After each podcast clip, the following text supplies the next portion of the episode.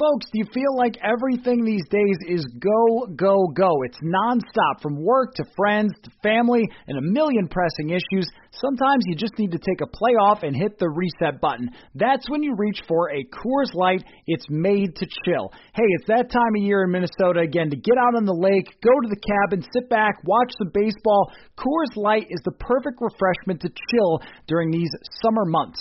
There's only one beer out there that's made to chill. The mountains on the bottles and cans turn blue when your beer is cold, and that way you know it's time to chill. Hit that reset button with some mountain cold refreshment. Coors Light is cold lagered, cold filtered, and cold packaged. It's literally made to chill. It's crisp and refreshing as the Colorado Rockies. Coors Light is the one you should choose when you need to unwind, when you want to hit the reset button Reach for the beer that is made to chill. Get Coors Light in the new look delivered straight to your door with Drizly or Instacart. Coors Brewing Company, Golden, Colorado, and as always, celebrate.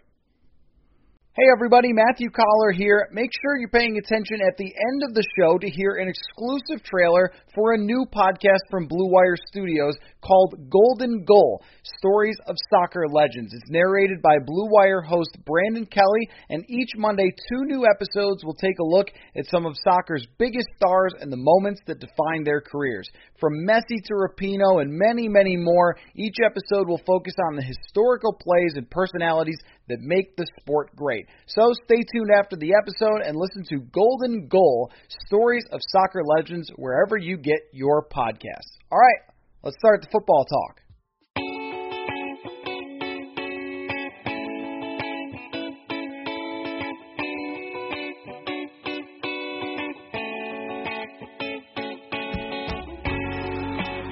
Welcome into another episode of Purple Insider. Matthew Coller here, along with former NFL quarterback and journeyman correspondent Sage Rosenfels.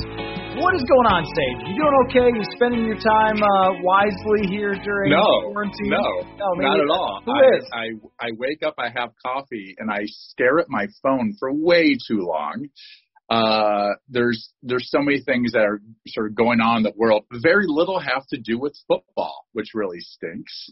Uh, you know, the Cam Newton story was like a, a quarterback signed for basically the minimum, and it's like the massive story of of you know the last three weeks in the NFL.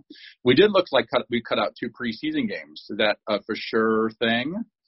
Uh, yesterday or something. So uh, what's going on? Not a heck of a whole lot. Um, I am taking my kids up to Minnesota uh, next weekend or this weekend in a couple days here, so I'm excited about that. Renting a house on a lake and getting some social distancing. I bought a boat, right, which was you know people say is a terrible idea. Of course, not Minnesotans, but people that from the Omaha where we have no lakes barely here. You know, we drive. I drive an hour to get a decent lake over in Lincoln, which is just decent enough to sort of drive my kids around in a tube. Um, that I don't know. That's about it. That's about it. I'm I'm very lucky. I don't have to have a job, so I'm just sort of hanging out, hanging out with my kids, uh, you know, mowing my yard, and and you know, probably have to spend uh, uh, more time getting rid of more clothes in my closet that I realize I never wear because I'm sort of wearing the same thing every single day. So that's sort of what's going on with me. Uh, yesterday or the other day when we talked about doing a podcast together we haven't done it in a couple weeks, I don't think. I said, you know, what's going to happen if there's no sports this fall? Like that, it's a it's a possibility. And seeing these numbers in Arizona and Texas and Florida that all have football teams, seeing these college guys get it, um, I don't know what's going to happen. I, I I hope there is, but I don't know. I don't know when if a if a, a football player in college dies of COVID nineteen, which I saw uh, an article yesterday that some guy just based off of statistics, especially with BMI, the body mass index, you know, a lot of uh, you know 20 year old kids who really should weigh like 230 weigh 300 pounds. That's just the thing. I have all these college football teammates, former teammates who are now in their 40s, and they they weigh like 220. They weigh 230. They run marathons. They were 305 pounds when we were in college. I can't believe that's very healthy. So you have a whole bunch of those guys. And anyway, this this article basically said they they expect between four and seven deaths amongst FCS or whatever FBS or whatever it is uh, FBS college football players. And that's really scary. So what's gonna? I, I don't know what's gonna happen with this thing. So anyway, when I came to you yesterday, feeling like, you know, I don't know if it's going to happen this fall or sports in general. What are we going to talk about in this podcast that people will want to still listen? We're not going to be doing daily. The Vikings signed this player, or this guy's heard of practice, and what's going.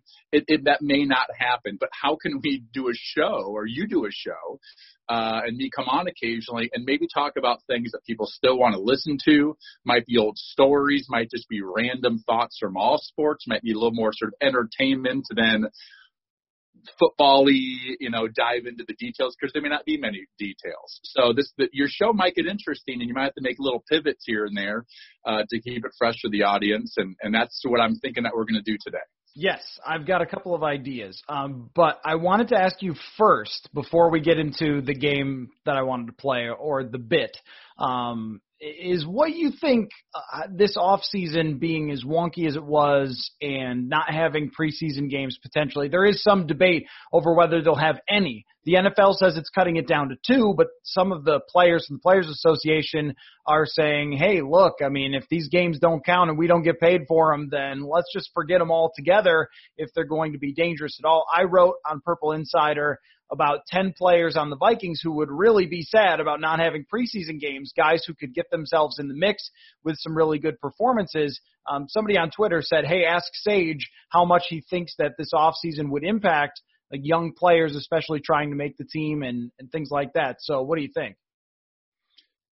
This is the worst year to be a rookie in the NFL in a long time the off season is so important and you don't realize when you get drafted usually the first thing there is is a rookie mini camp before you're ever around the veterans. Uh, and sometimes I'd, I'd be at the facility working out or something, but they'd have this rookie mini camp going on. Now they weren't all rookies. Sometimes there were guys that maybe had been in the, the league for a year, had a cup of coffee, uh, you know, were on somebody's practice squad the year before, but weren't signed. And, and you could have these mini camps and they basically, and it would be super simple football, simple defense, maybe three coverages, simple offense, you know, maybe 30 plays, but they would, and, and that's huge, right? And then after that, you have all the OTAs and the workouts and the meetings, and they're having the meetings, but the, all that workout stuff and all the uh, the coaches teaching players all these things, and that summertime for those rookies is the most important. You learn so much. It's just such a more complex, detailed game in the pros compared to college, and then to not really have full on training camp. Uh, you know, yeah, it's a terrible, terrible year to be an undrafted free agent trying to make the football team. Um, especially if you didn't have top notch coaching in college and you're just like a raw athlete, uh, uh, and you know, trying to make it happen. So, um, it's, it's going to be veteran driven. So as, as we talk about, you know, if there is a season, we talk about who do you expect to be good this year more than ever you have to go with veteran coaching staff with veteran quarterback combination. I think the Vikings have an advantage there. Um, I think uh, uh, you know teams like the Packers have an advantage there, uh, but but where the the staff has pretty much remained the same, the quarterback has remained the same, has been there for a while. You have a veteran, that's going to be a huge advantage uh, uh, for for those teams.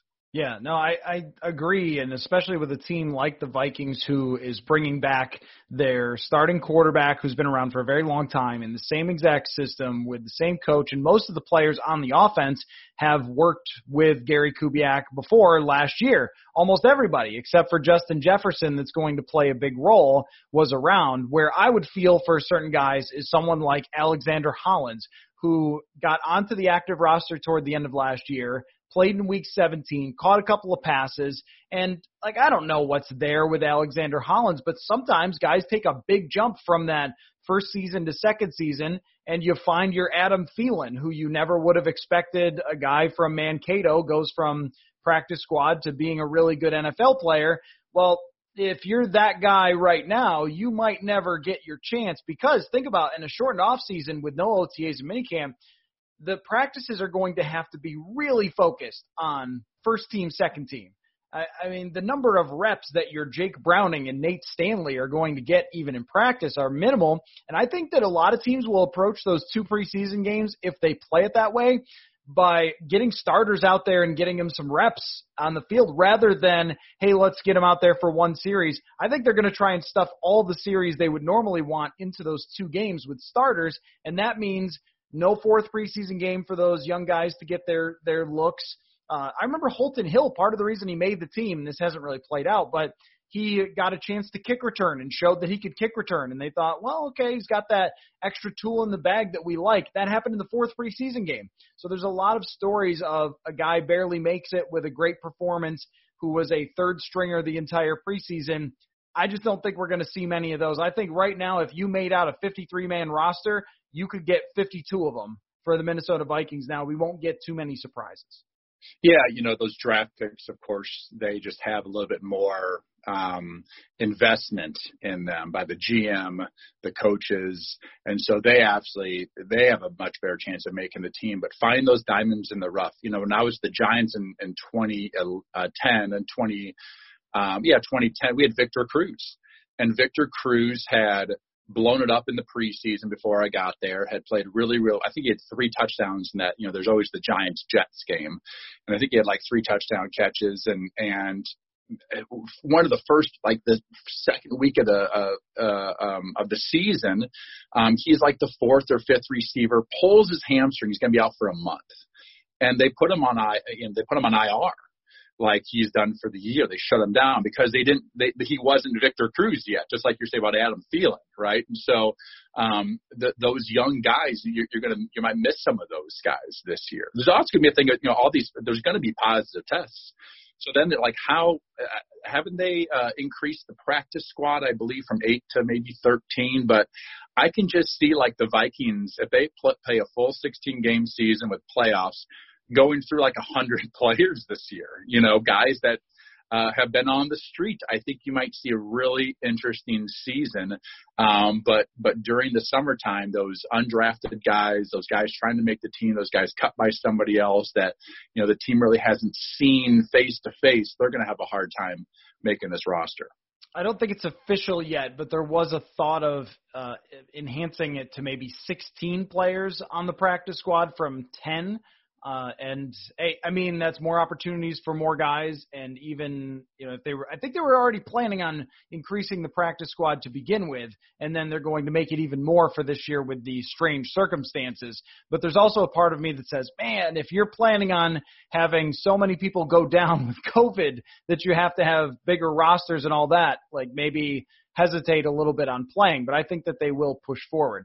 So anyway, well, it's, so we, we really should. Uh, we don't have to just sit on and discuss the COVID situation, but I don't know if anyone really knows the plan. Like the NFL, obviously yeah. they have their plan. They're keeping it under wraps, though. Like, what is the plan when one Vikings player gets it? Does uh, you know his position? Does somebody else have to quarantine just the player? I mean, everyone's getting tested every day. I'm assuming that's what it sounds like. Um, and I imagine that's, I don't know how expensive that is for the team, but, um, you know, there's, there's older coaches too. I know these are young athletes in the prime of their lives, but, you know, Gary Kubiak is near 60 uh, uh, and has had some issues in the past with like high blood pressure and different things. Had that fainting episode in Houston in about 2010, 2011. Um, and I'm sure there's other coaches on the staff and various staffs that are not always in great shape. Tony Sparano just recently passed away, uh, I believe, of a, of a heart issue. So there's, you know, there's a lot of complexity all this, and I, and I don't know if anyone really knows that plan. What happens if Kirk Cousins tests positive? Does he have to sit out two weeks? Three weeks? Uh, you know, how is that that all going to work? And I find that interesting that there's all these discussions going on, but the public really doesn't know. It's almost like we're just gonna when it shows when it happens, it happens, and we're all gonna be like, okay, these are the rules, and have to live by those rules. The, the Patriots will probably cheat and uh, and and still have everybody play despite the fact they tested positive because it's all about winning, baby, you know, or something. So I, that's something that really fascinates me is what are the rules going to be?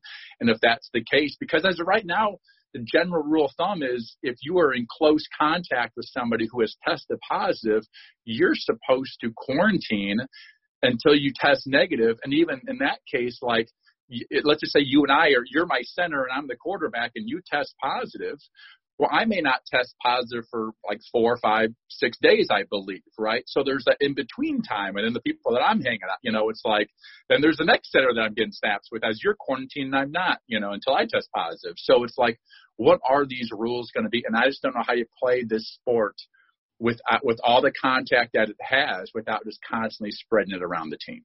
I've felt the same way, and you're not able to create bubbles like you are. There's just way too many human beings that need to be in these facilities. And even if they limit the number of people coming in and out, even if you take the most safety measures you possibly can, all it takes is one guy deciding that he's going to go out to a nightclub or something. No, all, all it, it takes is, or, is all it takes is for uh, one of the players is you know five year old daughter who's hanging out with the neighbor kid who ends up contract contacting it and giving it to the player who then gives it to her. You know, that that's all it takes. Right. Right. Um, it's a domino effect here, and it doesn't take very much. I I worry. I mean, the, yeah, the players could get it from going out. I think very few players are going to sort of go out, but you just, unless the players are completely separated from their families and completely in a bubble, um, there's just no way to do anything nearly a hundred percent. I, I have uh, I do my best with my kids, uh, and everyone has their different ways of doing it. I have friends who basically barely leave the house to friends who act like there's basically not much all going on, you know, and, and all in between. There's just no way to police everybody into perfection on this thing for a, you know, five or six month period. Yeah, even training camp, it, when they put up everybody in hotel, they're still visiting with their families and so forth. And that's where I wonder how they're planning on a- approaching that if you're mid-season and one team has 30 players test positive, or even if you end up with one of the best players in the league getting really severely ill from it, would you shut it down at that point? The NBA, when Rudy Gobert got it, they just shut down everything. And they, they isn't that amazing? We're we're we're at Rudy Gobert tested positive. The NBA shut it down. 37 Clemson players have tested positive as of last week, um, which starts the question of do do do college coaches try to get everybody to test positive? You know, and then there's I'm reading articles about that these antibodies. A lot of times you may test positive, but your antibodies aren't strong enough a lot of times to where you can't get it again. So that's not really a thing you want to do because you can get it multiple times. It sounds like. Um, so yeah, there's a lot of questions out there, and um, uh, but the NFL will and, and college football. Uh, I just read an article that, that USC is asking students to not come to campus if possible, and just do online learning from home. So, you know, it's like, but they're going to have football guys, you know, wrestling with each other on the football field for two hours a, a day. You know, it's like I, I don't, I just don't know how this is going to happen. The football mentality is always to just push forward through everything and next man up and all that. And of course, there's a lot of cash that is pushing everybody to want to do this. Uh, basketball can probably do it mostly safe. WNBA, NBA, hockey's got a chance to do it safe. It's a you know close contact sport, but they're creating these bubbles. The NFL, college football, that's where I, I would really be concerned, and college football especially. A lot of those states are hot spots where the the big programs are, and there's also the element of a lot of these coaches just seem to be like, no, it doesn't exist. Football, let's go and I am very concerned, as you are, of, of whether we're going to play. But just is everybody going to stay safe if we do? Because I keep having the feeling that we're going to play, and then they're going to have to stop. That half the league is going to get it, and then we have to shut down the whole league for a couple weeks, and then pick back up, and we end up with a ten game season or something like that. Yeah, it's going to be the asterisk of all asterisk seasons. I got to think. Yeah, we, just have no idea. You know, we talk about injuries in the NFL, and it's like you know the teams that have a quarterback who consistently plays generally. When it's one of Kirk Cousins' strengths is that he doesn't get hurt very much, so he does play a lot. It's the old Bud Grant. Uh, your greatest ability is your your your greatest ability is your availability uh, scenario. So you have uh, you know some team with quarterbacks and and these certain you know important players they might be out for half the season, for all the season. You know, we really have no idea. You know, what happens if Gisele gets COVID 19? does Tom automatically have to sit out for two weeks? Right? It's like, a great, it's, it's a great question though. If someone in your family gets I know, it. I, I, I know we're supposed, I'm supposed to be an analyst and have answers. I have none on this. I have none of this. I, I do know this that um, the United States, and I'm not going to get into, uh, I'm not going to get political here, uh, but the United States does have this thing of we want to have our cake and eat it too. We want to get things up and going now. People don't want to wear the mask. People are like, eh, people want to throw parties open up the bars. You know, a lot of these states have had bars open in like Texas and stuff. They don't want the government telling them what to do. I understand that. But then you can't have your cake and eat it too. You can't have that and then also expect that like you know, to go to football stadiums in the fall or the, it, it's one or the other. You got to make sacrifice now for later. It's like you have to plant the seed now. It's going to take some time, but hopefully you, you enjoy that fruit later. And I'm concerned that since we're not doing those sacrifices, like it seemed like a lot of these European countries have done, um, I just saw that was, is it, um, is it air is it a, a, a, Arizona maybe Arizona has has more cases 7 million people than all of Europe yeah, currently more active cases than all of Europe, which has like 400 million people or something like it, and Arizona has seven. I mean, we have not done a good job on this thing. You know, you, a lot of times you can't always judge somebody on their performance unless you judge it compared to the other performances. And we're in last place, folks. We're in last place, and it ain't close. It ain't close, but yet we still want to have our football in the fall, and I just don't know how I just don't know how that's going to happen because we're, well, we're we're we're less than a month away. We're three and a half weeks away, and uh, and and we'll see what happens. European bubble. That's what they should do. They should send all the teams and create a European bubble. That's the only safe way where we can have NFL football. Roger, call me. We'll work this out. Um, you that that that that might be it. Genius, Send right? Everybody to a place where they're they're doing a great job, and uh, and yeah, except for they won't want us. They won't accept us, probably. I'm I'm guessing. Uh, yeah. Well, all all these things are very frustrating because I think when sports first got shut down, we all felt like, okay, let's quarantine for a little while and so forth, and we'll just flatten this curve right out. We'll have baseball back by June 1st and NFL right on on task. And then when we're setting these these records for you know, daily cases, it does not speak to um, uh, well, I mean, people's intelligence, one, for still taking a lot of risks, but also the other point just being that how much do you love football, everybody? If you love football, there's an easy solution here. Like, don't get COVID and do your part. Yeah. Forth. Right. Yeah. Um, uh, America does not, well. America does not do patience well. Mm-hmm. You know, patience. Uh, yep. we don't do discipline all that well. Um, you know, and it's interesting being a former athlete, being a former football player in general discipline, that word, uh, doing the right thing all the time, time and time again, consistently all the time, it's ingrained into you. Um, and patience as well. You know, you're, you're working hard, but what you're trying to get to might be something off years from now. You know, the way you work out, the way, you know, the season's a long ways away when you're working out in February, getting ready for next patience. Uh, you're, you know, our country does not do that well. Patience and discipline, and you know, it, it, we'll see how all of that affects football this fall. Yeah, but to your point, the very key part of this is they must have a plan. We just don't know what it is. And maybe they would look at, okay, these states are in the blue, uh, the cold area. These states are in the red and the hot area. So let's try to you know, have neutral site games or I, I don't know, but they're not really revealing it for the NFL to come out and kind of say, well, you know, we expect to have fans in the stands and things like that. It really makes you wonder what's not being said. But well, if you have no plan, your plan was never wrong. yeah, yeah, there you go. Put that on if Roger you, Goodell's uh, bio. If you have no expectations, the pull quote. If you have no expectations, you're always content. You know, if you just lower your standards enough, you'll always be happy. Roger Goodell's era as commissioner could say that. Uh, but you mentioned that we do want to try to have some fun here, and every once in a while, you just have to sort of rant about COVID because it has thrown all of our lives for this massive loop, and it is very frustrating. Uh, but uh, when you asked to do something fun on the podcast, the first thing that came to mind was a few weeks ago I had a couple of Detroit Lions podcasters on, and we ran through the mess of the Detroit Lions, the Barry Sanders, the Calvin Johnson, all the things that have gone tremendously wrong. And I just asked these guys what happened there.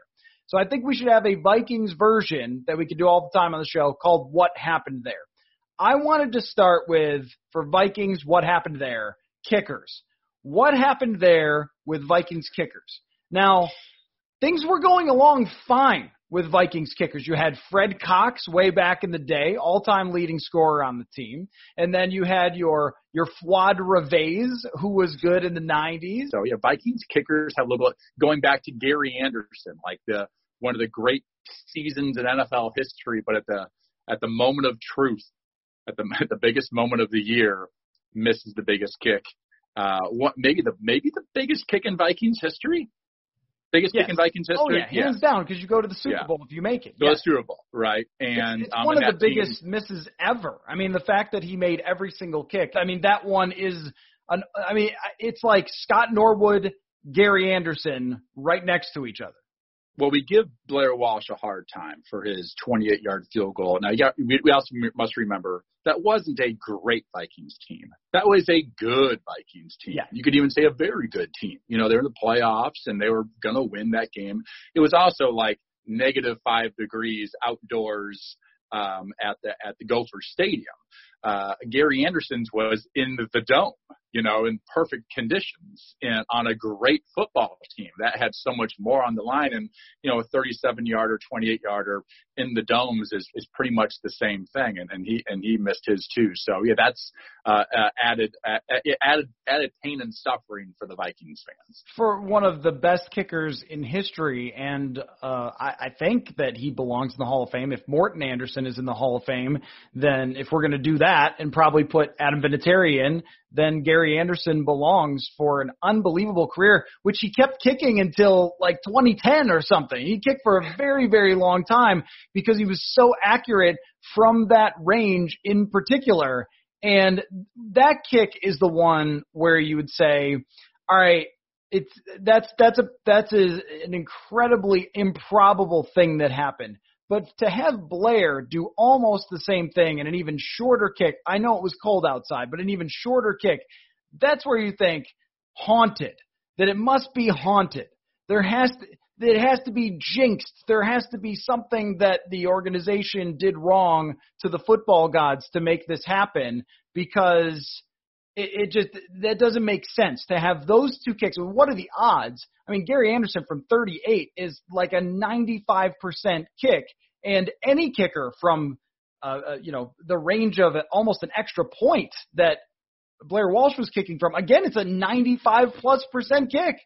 So you, so you use the word haunted. All right. The Vikings are only one of 32 teams. If you ask all 32 fan bases, uh, which uh, do you believe your team is haunted by the kicking situation, like the history of it? You know, are there a lot of these Blair Walsh, Gary Anderson scenarios? I would say only a few would really say. I think everyone would complain about our kickers, whatever, but but those types of clutch, clutch kicks, playoff kicks, miss, short kicks, championship game kicks. I don't think all 32 teams can say they've been haunted by the kicker situation at the most crucial times in their team's histories. So then you get your Ryan Longwell, one of the great kickers in the history of the game. And after that, though, it has been almost uh, consistently disastrous from the kicking position. You have your Blair Walsh not only shanking in 2015, but then subsequently falling apart following year. Maybe they make the playoffs if he was kicking well. You have Kai Forbath make one of the best kicks in Vikings history in the Minneapolis Miracle game, only to get cut for them to draft Daniel Carlson, and he is immediately cut after missing field goals in Green Bay. And then you get Dan Bailey, who was great last year, but in his first season was not great because they didn't have someone who could properly hold for Dan Bailey. Vikings kickers, what happened there? It's they've had a run. They have had. We, we haven't even talked about the fifth round draft pick they traded, uh, and like for what two weeks worth or a month's worth or whatever it was Kaare last Vedvik, year. you mean? Kaare, Yes, yes, yes, the, yes. punter slash kicker, which The punter slash kicker. Yeah, I'll never- a fifth round draft pick is not like that's not just a you know. Uh, that's not an ice cream sandwich here. This is not a, a just a, a throwaway play. Fifth round draft picks, as we all know, those can be very, very viable. And that was how long was he on the team last year? A couple weeks, I feel like. I believe he played in two preseason games and was really bad in both of those games, especially culminating with the fourth preseason game against Buffalo, in which he acted as the punter and had a punt return for touchdown, and I think also missed a field goal. Uh, I will never forget standing. Mike Zimmer does his interviews in a golf cart in training camp, which now this year, who knows how that'll be, but that's how it's always been. Him sitting in the golf cart talking about how Kaare Vedvik might be their kicker and punter. And he wasn't good at either one of these things. And then he goes to the New York Jets. They sign him as the kicker. He misses field goals in the first week. They lose to Buffalo, and I think the Bills made the playoffs because of it. It's it's just a never ending like domino It's- effect of Vikings kickers. It really has been uh, a little bit of a run the last uh, a, a couple of years at that position. You know, I, I'm going back to Chris Kluwe at the punter position too, um, who was pretty consistent, but got on the wrong side of a lot of things with the team and was, I think, outspoken would be the, a nice way of, putting it amongst a lot of things. Um, and it's been, you know, a little bit all over the place, uh, sometimes punting wise too. Before we get back to the conversation, I have to tell you about a great new item from our friends at Soda Stick. For all of you who grew up going to the Metrodome, you have to see the Hormel Row of Fame Wiener Winner shirt. What better way to celebrate memories of the Dome and hopefully for you, memories of winning Dome Dogs back in the day? Visit sotastick.com. That's S O T A S T I C K.com to see the shirt and to get all your gear ready for baseball season when it finally gets started here. They have also unique gear from every Minnesota sport. You'll have to check it out, including shirts, hats, hoodies, and much more. Use the promo code Purple Insider for free shipping. Well, especially not New England, who, by the way, might not have a couple of championships if they didn't have such great kicking. I can only think of one Stephen Gostkowski missed extra point in 2015 that uh, was you know bad luck for them. They get the, the field goal in the snow against the Raiders, the game winner in the Super Bowl by Adam Vinatieri, uh, Gostkowski putting an end to I think he, right like last year's Super Bowl like or uh, two years ago the Super Bowl, putting an end to that game by making a nice field goal there. So they've had great great kicking as part of their success for a long time. So certainly not them.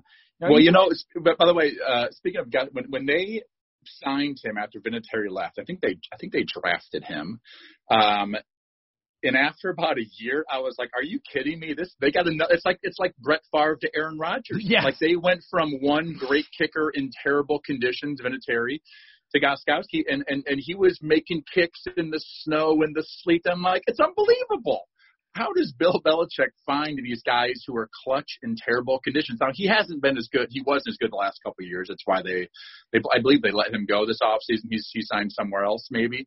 Um, uh, but uh, he has struggled recently. But before that, for a long time, you know, like ten years maybe, he has been consistently good. And and it seems like half the games in New England uh, uh, mid October on are you know crappy weather games. It just and that's one of the reasons Brady's been so good because he can throw well in those conditions.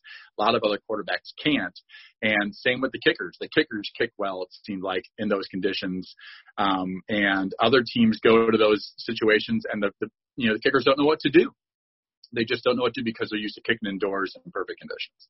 I don't know how many other teams. Maybe the uh, San Diego Chargers, who had Nate Kaeding, who's one of the best kickers in the league, and then I believe he blew two different playoff games in those teams' prime, where they should have made a Super Bowl with Ladainian Tomlinson, Antonio Gates, and Philip Rivers. Just a really good defense, and they missed a couple of key ones there. Even Buffalo, though, would not say they were haunted by kickers because they had one of the best ever, Steve Christie, and since they've had a lot of good kickers but the Vikings can never seem to pin this thing down. And I like the Kai Forbath story as well. Imagine being a guy who gets called in to replace Blair Walsh. So even if you're just like, okay, you're still clearing the Blair Walsh uh, bar. But he comes in and he's great, except for at extra points. He seems to have some hitch when it came to the extra points, but he's nailing every field goal, gets into the biggest game, nails the biggest field goal, but then they have a miracle play right after that, so he doesn't get to be the hero. even though he nailed a 52 yarder that put them ahead late. If they get a stop against we're Drew talking Brees, we're we're, we're talking about the Minneapolis Miracle yeah, game. if they get a Yeah. stop against Drew Brees on that next drive, then the hero is Kai Forbath. We're building a statue of him, one that we could actually leave up. Uh, so, and then this poor guy goes into the off season and they have to compete with with a fifth round draft pick with a big leg who then melts down right away. And then, you know, Forbath has never really pinned down a job. He's been with a bunch of different teams since, but he's never pinned down a job. And I always felt bad for him. Like this guy was really good and they just obsessed over the extra point thing. Like, I'm sure that he'll figure that out. The rest is the hard part, the hitting the 52 yard field goal in the playoffs. So even when they had an answer, they sabotaged themselves. And that's why it's haunted. So that's the answer to what happened there. Haunted. the Vikings just haunted kicking wise. Well, Yes. I have I have uh, what happened there, um, and and I have uh, maybe a, a bag of Brad Childress to what happened there. So, okay, I'm gonna start off with this, and I have a couple of them that we could talk about today. My first one is this.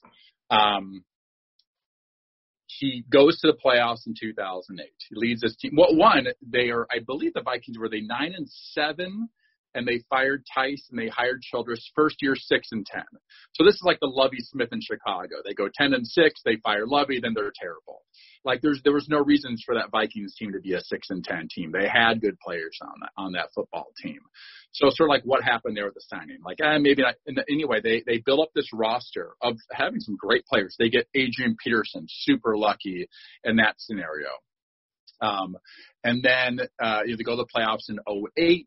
Uh, obviously, 09, the magical year. But even in that year, the ownership, they had to know, uh, Rick Spielman, they had to know things were not all great on, on within the team. This was not like a perfectly uh, uh, clean, um, everyone, you know, Sean Payton, Drew Brees scenario with the quarterback scenario. Not everybody was on the same page. There was there was a lot of disgruntled people for for us being a great uh, a great team, a great team. If you look up that roster, 2009, man, Pro Bowl after Pro Bowl, All Pro, Hall of Fame, all sorts of guys on that football team.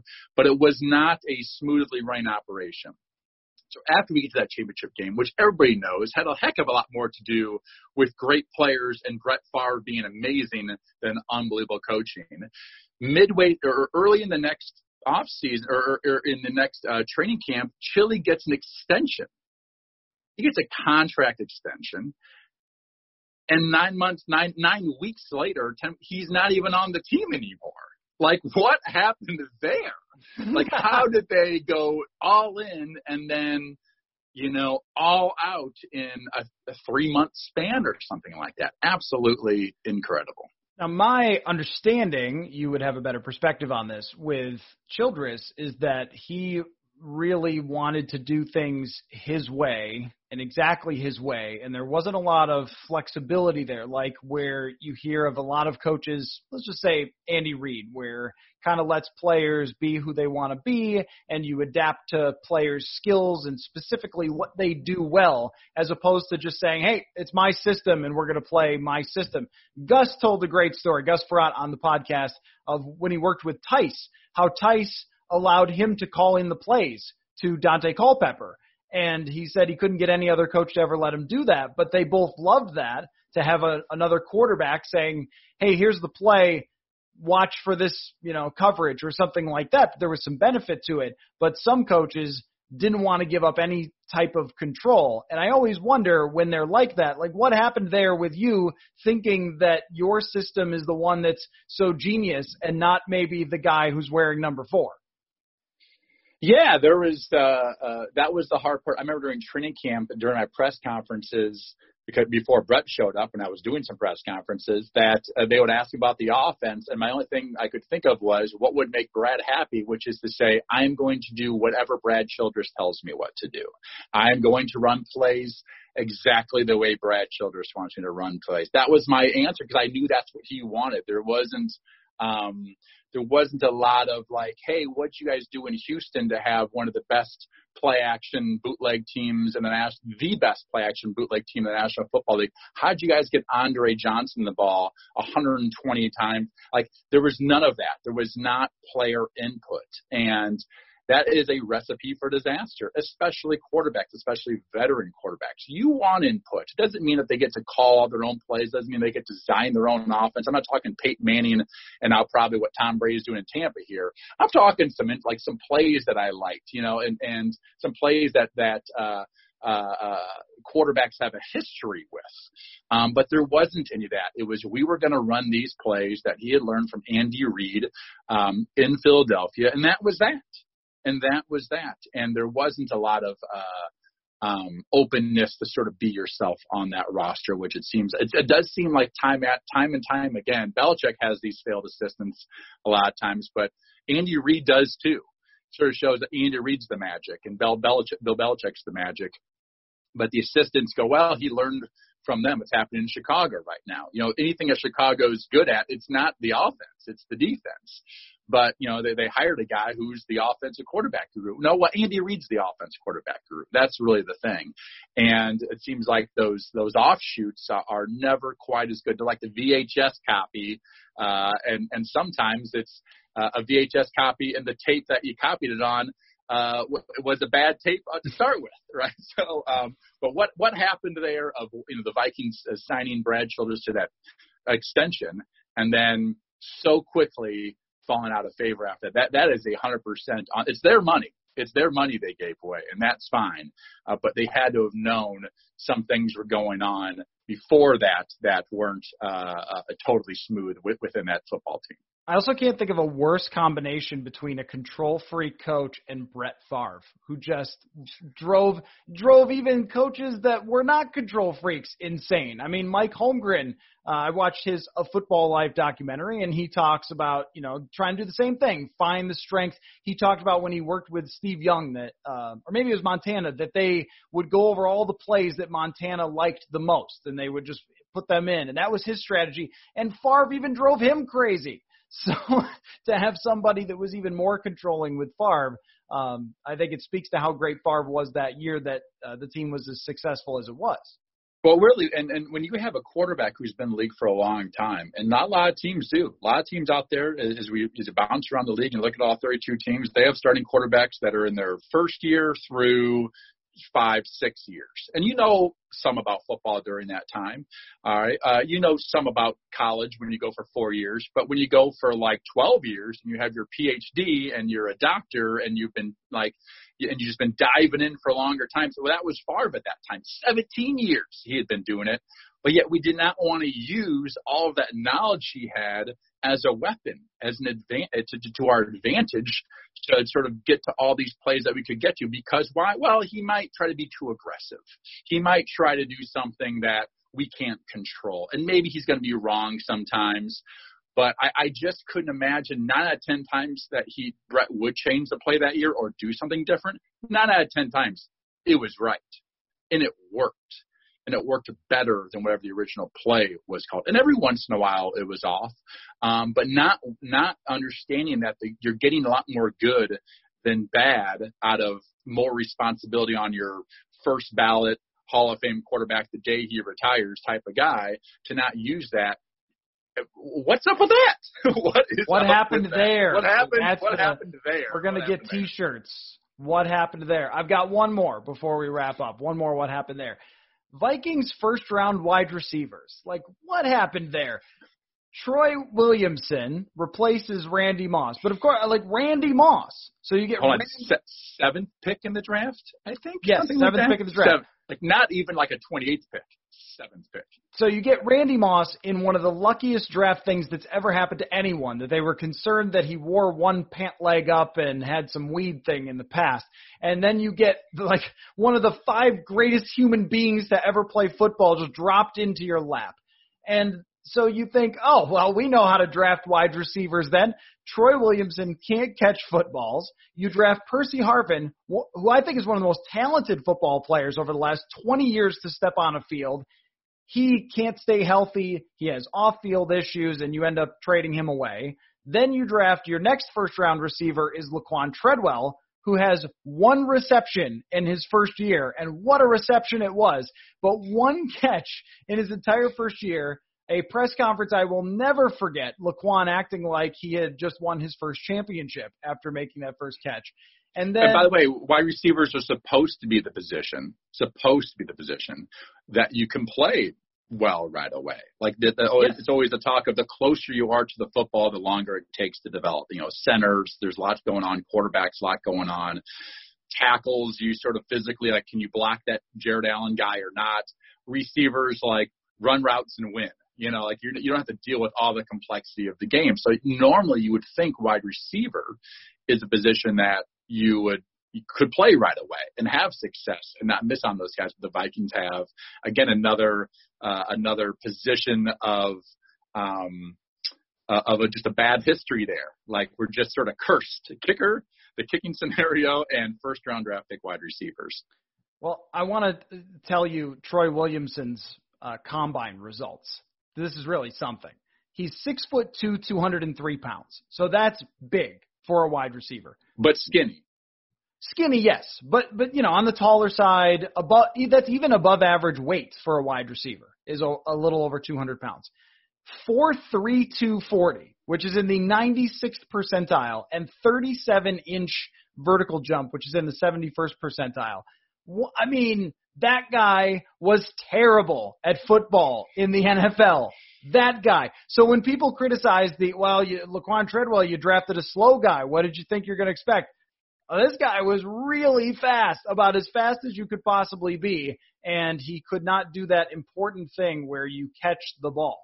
Um, well, that is yeah, that's like that's the number one thing, right? That is the number one thing. That's a that's a hard thing to sort of teach and get better at. It's like drafting a, a six foot five uh, uh, three in the NBA and going, well, he's not a good shooter now. He's never been a good shooter, but like we'll give him some time. He's going to become a better shooter. It's yeah. no, he's not going to be a shooter. Like that's right. not going to be his thing. Right. So if he gets, if he's going to be an NBA player, he better play some defense or something else. You probably shouldn't draft him in the first round if he can't shoot. While receivers that can't catch can't catch. It just one. It's it's a hard thing to get better at. Treadwell, some of his, and I again, I'm not in those meetings. I'm not. Uh, don't know. I don't, I don't know really much inside information on this, but watching games, it seemed like he was a guy who consistently lined up wrong, consistently would like uh, not consistent, but we can occasionally run the wrong. Like you can't run the wrong route. Right. You can't line up wrong. That is like a self-inflicted wound. You know, I know we're trying to do things that have some complexity to make it hard on the defense, but we know where we're going.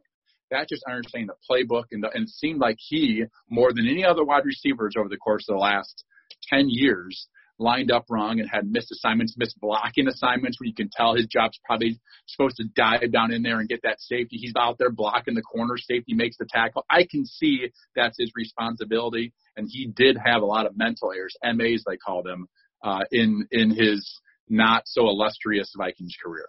Before we get back to the conversation, I want to remind you that there is no shortage of action going on right now at our exclusive partners at betonline.ag. Sports are slowly making their way back, and BetOnline is leading the way with the best odds and lines for all UFC, NASCAR, boxing, and soccer matches. And if you need more, they have simulated NFL, NBA, and UFC simulations all day, every day, live on their website. Looking for something else other than sports? BetOnline has hundreds of casino games, poker tournaments, and prop bets to check out. Visit betonline.ag. Use the promo code BLUEWIRE for a free welcome bonus. That's one word, Blue Wire. Bet online, your online wagering experts.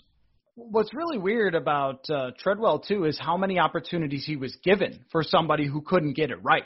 That in 2017 he's the number three receiver. He's out there. He's playing a lot. And in 2018, oh my gosh, they would throw him the ball. Like in key situations, in two different key situations in big games, one against New Orleans and one against New England, Kirk Cousins is out there targeting Laquan Treadwell on fourth down. Like, why is he out there for one? And everybody that they tried to replace him with, Stacy Coley, Rodney Adams, uh, Kendall Wright, they would just bring in these people that didn't replace him. And for some reason, they picked keeping Treadwell over Jarius Wright, who was actually a decent NFL player, and, and like all these attempts to replace Laquan Treadwell never seemed to work, and he always found a way out there and was one of the least efficient wide receivers in the NFL. I want to circle back real quick because one of our favorite things, you and I, is to look at people's Wikipedias.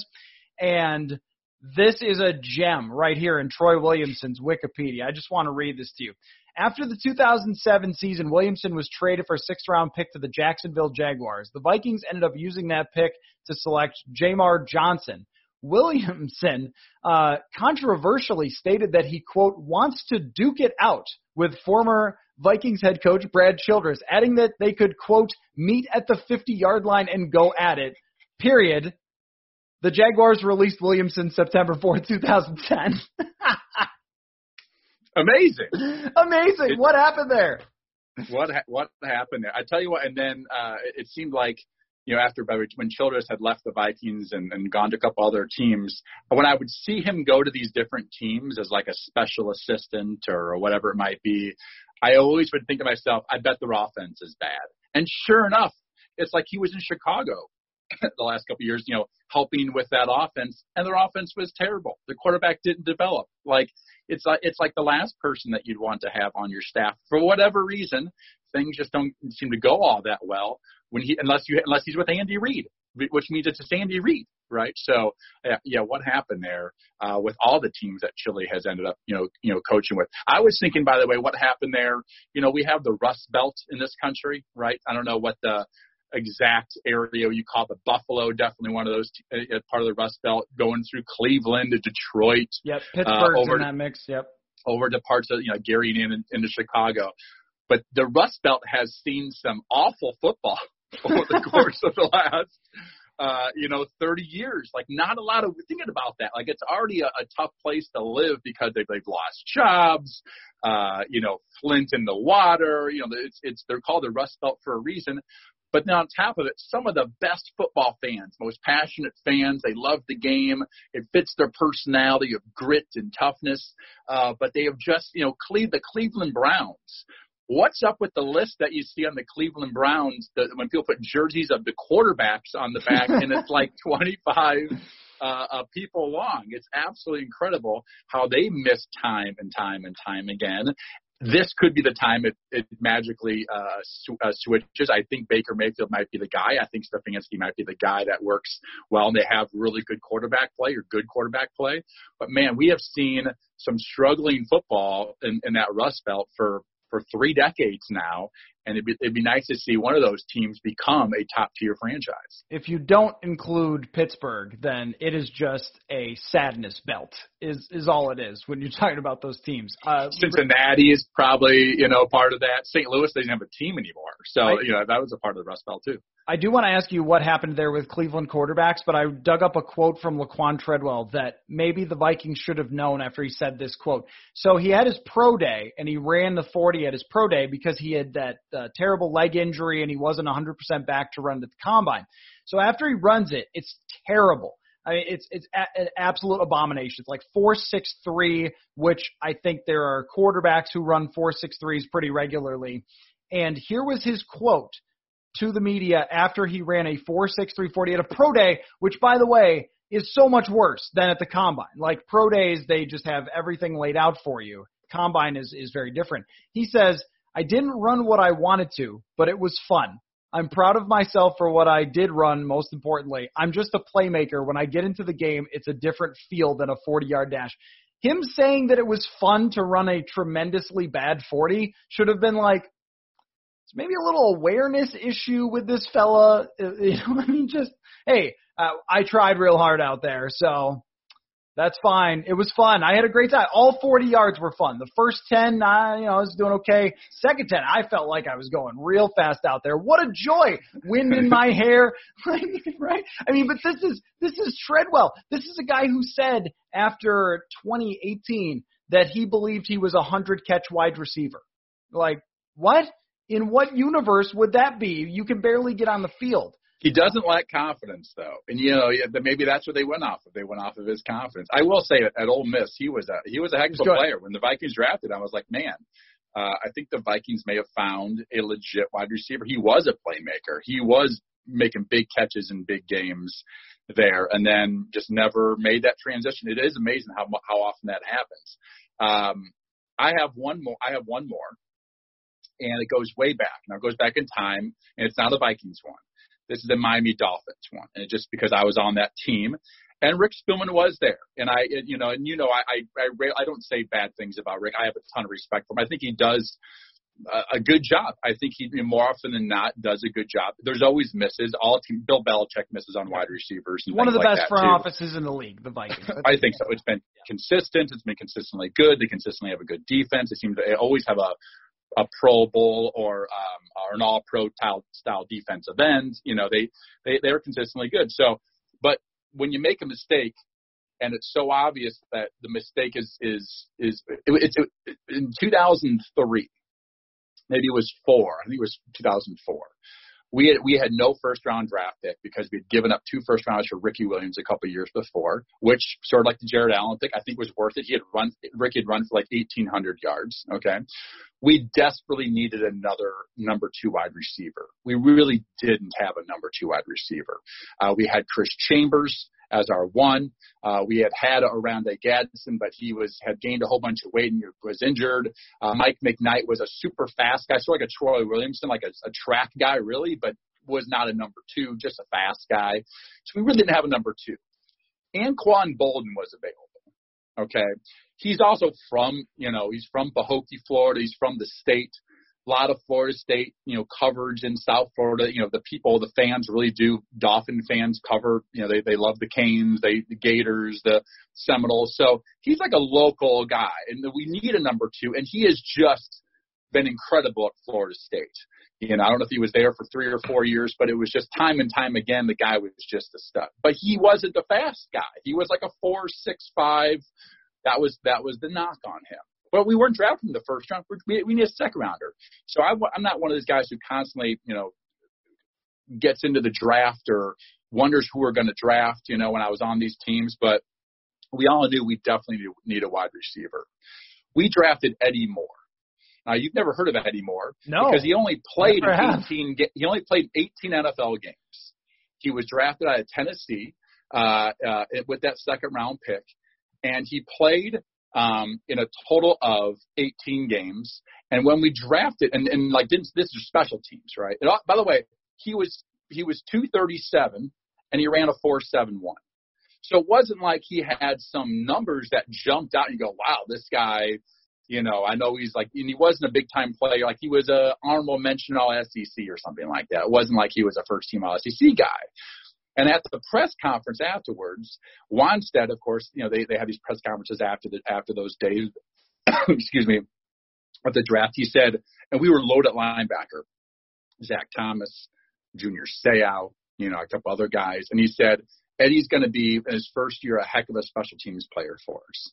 And everyone's like, a special teams player, we need a wide receiver.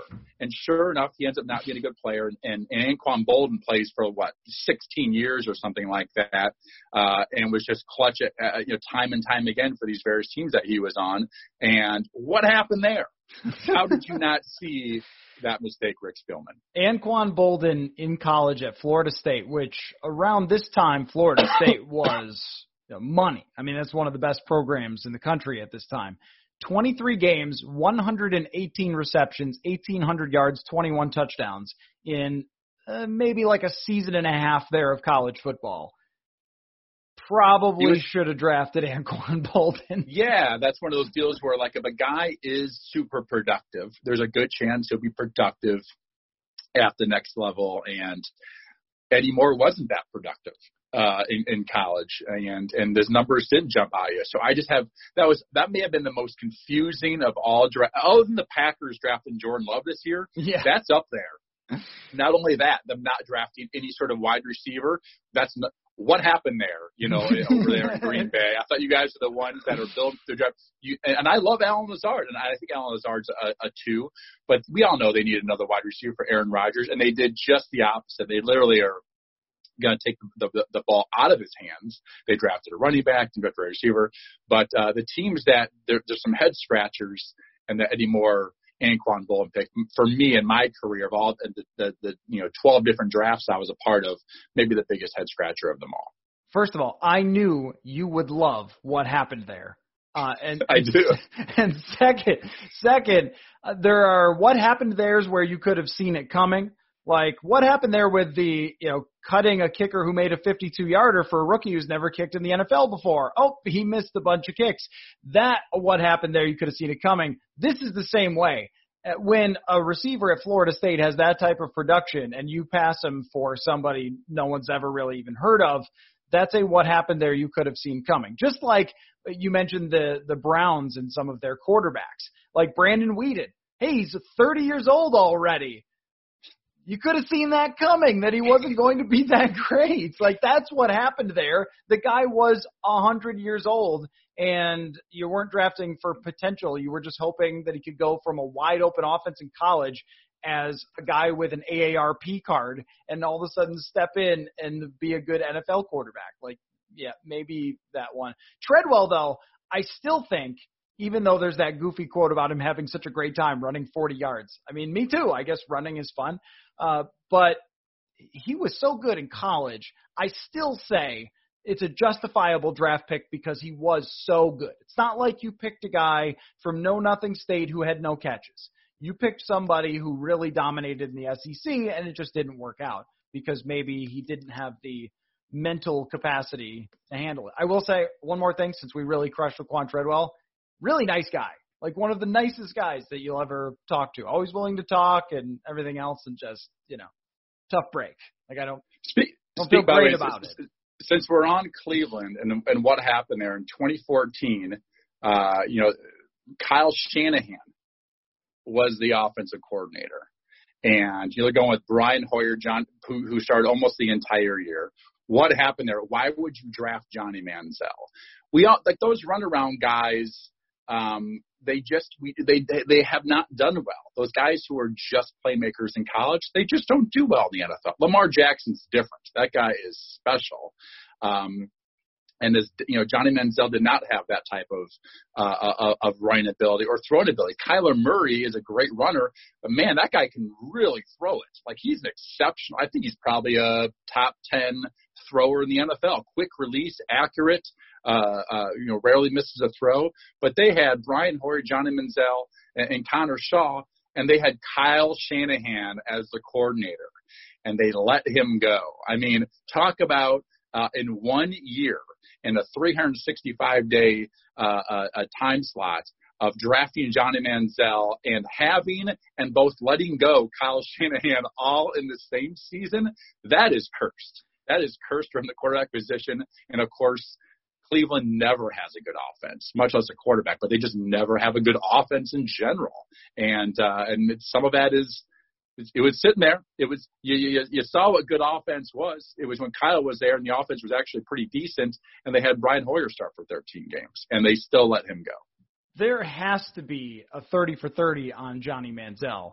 Now he was a really really good athlete. I mean, he ran a four six and he had great like three cone quickness, all those things. But the one thing that they missed is, like you said, he would just run around, which you can't do in the NFL no matter how athletic you are. And Lamar Jackson played in a pro style offense where he had to sit in the pocket and go through reads, and then he would take off and run, or a lot of it was designed for him. Manziel would just try to be like run around back there and and so Ryan forth. Leaf, uh, but Ryan Leaf had the same. That was Ryan Leaf's problem is that at Washington State, he did have a, he was this big guy, had the big arm, but he was sort of a run around playmaker guy. He was not Drew Bledsoe by any means. And it, it just, unless you have serious specialness to you, like Lamar, Yeah. Lamar Jackson, Michael Vick, it's just, you can't do it, you Right. know? Uh, you know, you can't do it consistently for a long time. So you you never draft a quarterback who that is their number one thing is their playmaking ability. Just don't do it because it just never ends well. And Lamar Jackson in college, I watched enough of his tape. He made a lot of really good throws. He would throw the a ball on time. That offense with that that uh, that coach, what I can't think of his name, Petrino, um, Bobby Petrino. Petrino. There's a what happened more- there also. There's what there's a what happened there, thirty for thirty. Uh, um, but his offense was very pro style looking compared to a lot of all these really spread offenses. You know, he actually even was in the NFL. Uh, you know, so um, he, he had some of that teaching going into it. Manziel, as you said, just a playmaker. He had beat Alabama, uh, which was a huge deal at, at, at Alabama. But, you know, I, I know for a fact Kyle was not on board with that pick. Classic Cleveland, you know, have one of the best offensive minds in the game, uh, not draft a, a quarterback. They were happy with Brian Hoyer. And, um, you know, Kyle leaves after that, goes to Atlanta. Of course, has tons of success with Atlanta. Now has had unbelievable success with San Francisco, and is maybe the top, you know, two, three, four coaches in the National Football League. Yeah, have them up there with Belichick. Of course, doesn't have the history of Belichick, but it seems like every if New England right now could be like, you know, I'm sort of tired of the Belichick thing, and we'll we get Kyle Shanahan in a, in a trade. New England would take that. Robert Kraft would take that because he knows Kyle's oh, yeah. going to coach for another you know 30 years. Yeah. No, and to your point about Manziel, there's another lesson. It's not just that. Don't pick a guy who just runs around and plays in a spread offense, unless he, I guess, uh, unless he's Patrick Mahomes, unless he's got an all-time great arm, I guess. But that was the big Mahomes criticism is that he played off schedule a lot. But again, Mahomes is very different. There's another point too. But his that, arm, like Lamar yeah, Jackson, it's all time. his arm magical. Yeah, yeah all right, time. Yeah. Right. Uh, but the other point is too that maybe Manziel could have been a good NFL quarterback if he wasn't a jackass. And and, and when someone is a straight up A plus jackass in college, that's probably not a guy who's going to do super well in the NFL at the quarterback position. Maybe you could be at another position and you could sort of just get, you know, okay, you do your job or whatever and you're annoying potentially, but at the quarterback position, even Baker Mayfield, if Johnny Manziel was an A plus jackass, Mayfield was like a B jackass, and it's been a problem for him like not being able to handle criticism and going off on reporters and saying things about his teammates in the media. Last year, I thought this is this is going to be a big problem when he mentioned Duke uh, Duke Johnson's contract in a press conference. Like you don't do that. You don't go talking about somebody else's contract. Like there is a professionalism level required that you have to meet that bar or you're going to get eaten alive in the NFL. And I think that Manziel found that and Baker Mayfield certainly has too and we'll have to learn a lot from that if he's going to be good and break the curse. I do think Kevin Stefanski might be the perfect curse breaker for him. I think he that might be the that might be the curse breaker for the franchise, but and and because he will help Baker Mayfield become a, a true adult NFL quarterback. Um, by the way, he married a girl from Omaha. You know, I just wanted to just to throw that in there. Random stat. Heard that the other day. Who's that, that Baker or, or Baker, Baker? Baker's wife oh, okay. from, from Omaha, West Side High School girl. a good thing uh, I guess. Uh, uh, just I don't know, just a random thing that I, that I found. There. But hey, better better than uh, she was a cocktail waitress in Vegas. Is my no offense to cocktail waitress wow. in Vegas, but sometimes that does happen. The players and usually, can you tell me in the history of the National Football in the last 20 years where a college quarterback or quarterback in general was known to be a partier and ended up being a good quarterback? Right. That's yeah, the guys don't like having a, yeah. a couple cold ones or whatever, but guys who truly like really like to party and like getting do, arrested level party is what you're yes. referring to. Yes. Yes, as the sort of the you know I, I know it's it, college is not the pros and you don't really have a franchise card, but you are you know Brock Purdy in some ways is the face of Iowa State. Like it sounds crazy, but like more people around the country know what who Brock Purdy is than they know who the president of Iowa, president of Iowa State is. I don't know the president of Iowa State University, right? I don't I don't know his or her name, um, but I bet you you know, and, and of course the football coach too. But to, to to be that immature in college and consistently get in trouble, those guys don't make it in the NFL. And I and I think Stefanski might be because Stefanski is the ultimate adult. When I met him, he was 20, you know, five years old, um, uh, maybe maybe younger than that, and he was you know, had the maturity of a 45 year old then.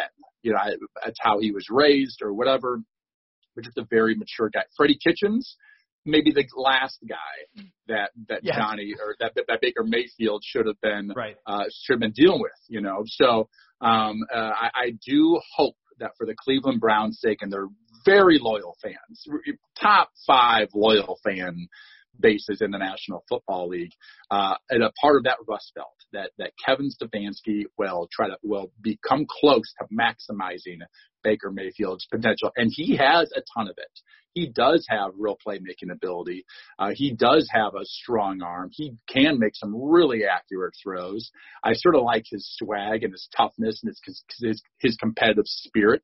Um, I think he's he can be magnetic on that football team. I like that he has personality. I always take a quarterback who has personality or like, like real personality strong over one who's more laissez-faire. Um, and I, I'm hoping Kevin Stefanski is the guy to make Baker Mayfield break the stretch of DeShone Kizer, Cody Kessler, Robert Griffin III, Josh McCown, Johnny Manziel, Brian Hoyer, Jason Campbell, Brandon Weeden, uh, Thad Lewis, Colt McCoy, Seneca Wallace, Jake Delhomme, Brady Quinn, Derek Anderson, you know, going back, go, Charlie Frye, Trent Dilfer, Jeff Garcia, Luke McCown. Your guy Seneca Hope. Wallace. I'm I'm going back. Gradkowski was on that team. I mean, it is a, it actually is a fishbowl of great journeyman quarterbacks. It is. It yeah. really is. How many teams have had both McCowns? It's incredible. Yeah, they, yeah, Luke McCown.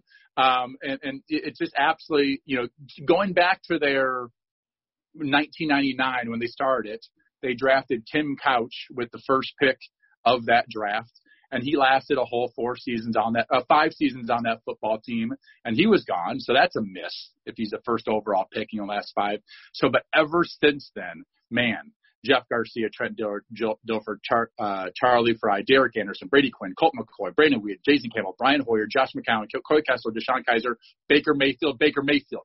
That is the most starts per team in order since that year in, in, in when, when when when Tim Couch left in 2003. That's amazing. Every year it's a different. It's it's absolutely incredible. I do think Baker Mayfield is the guy uh, to that that's going to be a quality quarterback, if not a very good quarterback in the future. Real quick, real funny story about Thad Lewis, uh, who you mentioned through all those things. Uh, the Buffalo Bills were in search of a backup quarterback one year, and it, right before the fourth preseason game, and I mean on the day of the fourth preseason game, they flew in two quarterbacks to try and win a backup quarterback job behind EJ Manuel. One was Thad Lewis, the other one was Matt Leinart. Matt Leinart starts the fourth preseason game having never been to the team facility before that day. He comes in, I think his first pass was a pick. It was like just a mess. Horrible Matt Leinart stats in his fourth preseason game against the Lions. Thad Lewis comes in, runs around a little, makes some plays, and as the second quarterback in the fourth preseason game, this might be the only time that's ever happened in history, makes the active roster for the Bills and ends up getting in some games and actually winning a couple of football games for the Buffalo Bills, having beat out Matt Leinart on the fourth preseason game. I, I want to say that one of those years they also had Vince Young in training camp too. So how many teams have had Vince Young and Matt Leinart both not make their team, which is also fine. Well, by what what a year, uh, uh, you know, those two quarterbacks in that national championship game. You know, you, you don't always want to draft a quarterback. It seems like that has loaded talent around them in college. Yeah. You know, yeah. um, you know, Ken Dorsey, he never had a big arm. I think he was a seventh round pick, but you know, those Miami teams that he had loaded in college. Um, and it, you do that with Leinart. That those USC teams loaded in college. Those that those Texas teams loaded in college and those guys end up a lot of times not being great in the NFL. So, um, yeah, the the quarterbacks draft in the top ten picks. It is amazing the misses that that uh, that that occurs in those scenarios. So much what happened there. Well, I'm glad that you enjoyed it. I hope everyone listening enjoyed that as well. And I think uh, as we lead up to the season, this is going to have to be a regular thing. And let's just hope that there is a season. And if they're not, there's going to be a lot of what happened there on this podcast. Uh, Sage, always great to have a lot of fun and catch up with you. And uh, we'll do it again soon, man. Sounds good. Thanks for having me on. This is Brandon Kelly, the host of Blue Wire's new podcast, Golden Goal. From Lionel Messi to Marta to Pele, our show takes a deep dive into soccer superstars. Cup for Megan Rapinoe. From Zlatan Ibrahimovic's brash confidence with the play to back it up to Megan Rapinoe's heroic outspokenness and World Cup flair. Each episode examines a personality of the world's game. We'll dig into Maradona's hand of God performance and subsequent downfall, the teenage trio at Dortmund that signaled the next generation of superstars, and that infamous headbutt that slung Zinedine Zidane from glory. Golden Goal Soccer Stars and the Moments That Made Them. Premiering this summer on Blue Wire.